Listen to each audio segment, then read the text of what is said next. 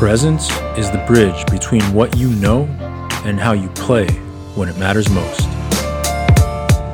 I created this daily podcast to help you get out of your head and into the zone. I'm Jason Su, and this is Poker with Presence.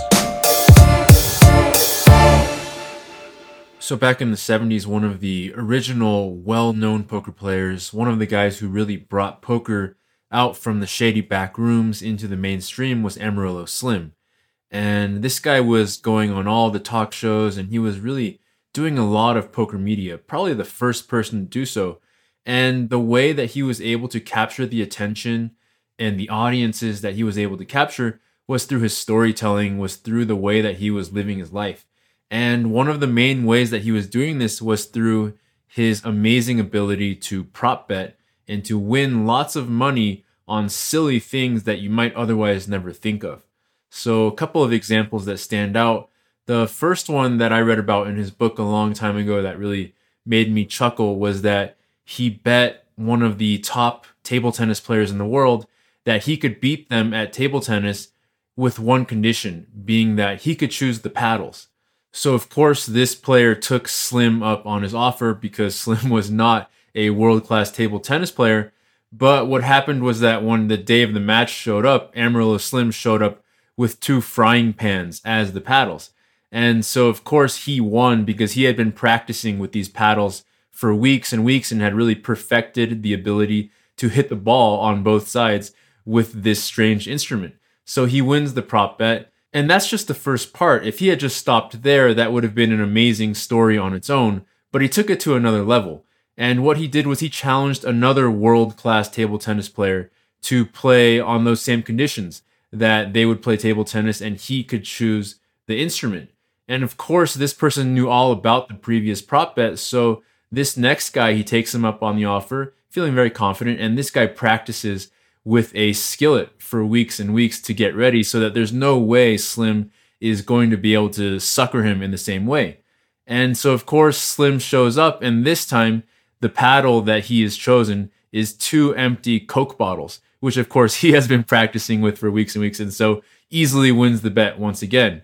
So these are just a couple examples of all the ways in which Amarillo Slim was able to capitalize on one concept, which is that he could always stay a step ahead of where his opponents were at, really get into their head of projecting what they were going to be thinking about when faced with a proposition and put himself exactly one step ahead of them so that no matter where they showed up at, he was going to have an advantage. And in living his life that way, in structuring his gambling that way, he was able to make quite a bit of money and become one of the really legendary figures in the world of poker and gambling from that time period.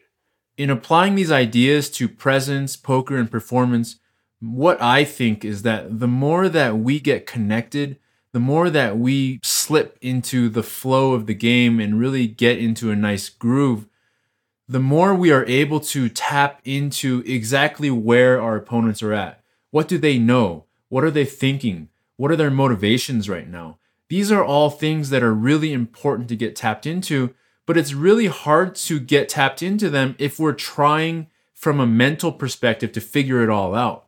But if we just get into presence, connection, and flow, we feel good in our nervous system, we feel easy, relaxed, and confident. Those ideas, they just start to show up in our minds. Oh, I just have this instant instinct that he's thinking this right now. This is the level he's on, and I'm going to go one level above. That's the type of thought, that's the type of intuition that pops up the more connected you are to the flow of the game.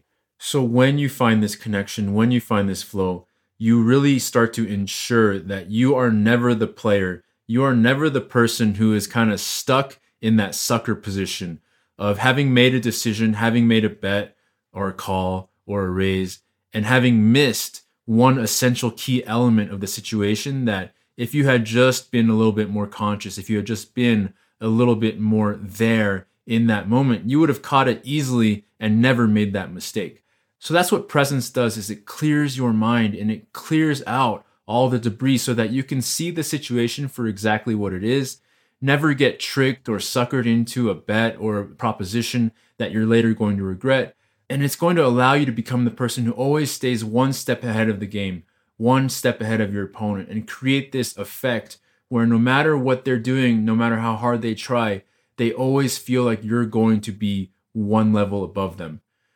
All right, hope that helps you understand a bit more on the role of presence and how I see it all working out, not just in poker, but in the game of life, prop betting, really anything in which decisions are made and people are interacting.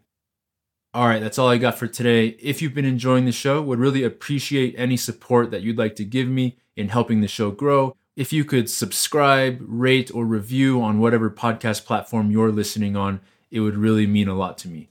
Appreciate you listening as always. Have a great day, and I'll see you on the next episode.